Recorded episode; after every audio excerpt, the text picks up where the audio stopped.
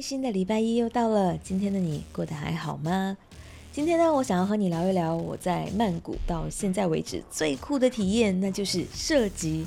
是的，我一直都是一个比较喜欢刺激的运动类型的女生啦，而且我觉得我应该会很喜欢玩枪，甚至梦想说有朝一日我也可以去拍电影，可以成为那个枪战搏杀的帅气女主角。哈哈，所以呢，我就找到了。曼谷的射击场开启了我人生中第一次的射击体验。那这一次我是选择了三种枪，分别是九 mm 手枪、三十八左轮手枪跟二十二鲁格步枪。可能因为我很喜欢看电影里面那个枪击的场面，总觉得不论是正派还是反派拿枪还是开枪的动作，那真的是很帅。所以我在教练的指导之下，就有样学样的先端起了步枪。我没想到自己好像真的是有射击的天分哦，因为在端起步枪的时候啊，我很快的就能掌握到动作的要领，瞄准开枪。我似乎很明白肩膀、手背、手和整个身体是要如何配合的，可以让我顺利的击中靶心。而结果也的确很棒啊！我的步枪的射击成绩呢，全部都是八环、九环跟十环，甚至连教练都惊叹说。你真的是第一次射击吗？这太厉害了！然后教练充满信心的让我换用接下来的两种手枪，但是你知道吗？事实上，电影里面的那些帅气和轻松的枪击场面，全部都在我拿起手枪的瞬间灰飞烟灭，因为手枪真的是太难控制了。当我双手握着手枪，扣下扳机，瞄准，再射出子弹的瞬间。我被小小的手枪却强大的后坐力震动到，明明是瞄准了对面假人的心脏位置，但是在开枪的瞬间，手背和手却完全好像不听我的使唤一样，被震错到了位置。这跟步枪完全是不同的感觉啊！甚至还有子弹的弹壳飞到了我的脸上。然后在接下来的几十发子弹当中，我开始变得越来越不敢轻易的开枪了。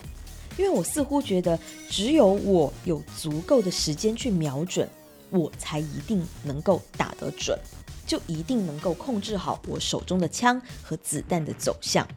但是我错了，因为我发现我越是想要用力控制，结果却越和我想象的不一样，甚至是完全走样。因为我在每一发子弹的中间，把更多的时间花在了瞄准这件事情上。但是我花去的时间越久，我的手腕、手背就越酸痛，肌肉就越僵硬，甚至我的核心肌群都开始不受控制了。我甚至因为过度用力专注在瞄准这个动作上，而让整个身体都开始轻微的摇摆起来。那你知道的，当你一旦开始摇摆了，你之前所设想的用力瞄准再开枪的想法就会破灭。因为你早已无法控制你的手枪和你的身体，而子弹更加是不知道已经飞去了哪里。而就在这时，教练看出来了我的迟疑和错误，所以他开始很坚定地对我大喊，来控制我开枪的节奏。他大喊说：“开枪！”然后我就听话地开了枪。然后还没有等我反应过来，也可能就是间隔了五秒钟，也许还不到。我觉得我还没有瞄准呢，结果又听到他大喊：“开枪！”于是。剩下的几十发子弹都是在这让我措手不及去瞄准的状况之下去开的枪。教练在拿回手枪的时候，他笑着对我说：“怎么样？当你快速射击的时候，感觉好多了吧？你瞄准的越久，你就会越不相信自己能够打中。但快速开枪反而能让你能快速抓住目标。”哦，教练呐，这是人生的哲学课吗？所以啊，这就是我想要今天和你分享的瞄准和你的目标。很多时候，我们在准备去做什么事情之前，都要说服自己，万事都准备好了，我才能够行动。这个就好像我在使用手枪的时候，不断的去延长瞄准这个动作的时间，觉得一定要用力的百分百瞄准了，我才能够让子弹打出去。可事实上，并不会这样啊。因为你停留在瞄准的时间越久，你的手背就越是会颤抖，而当然，颤抖的时间反而会让你错失目标，无法打中。因为世界上并没有完美这件事，你的用力瞄准就是在苛求完美。等待着完美瞄准的降临，再完美的射出子弹。但是在这个苛求的过程中，你的动力会被一点点的消耗光，甚至你的专注点已经不在你的身体上，也不在你的目标上，而是专注在等待完美环境这个上面。你甚至会渐渐的把无法完美射中目标归咎于环境，你开始为自己不成功找借口。而当你越是用力瞄准目标，越是无法击中的时候，挫折感就会随之而来。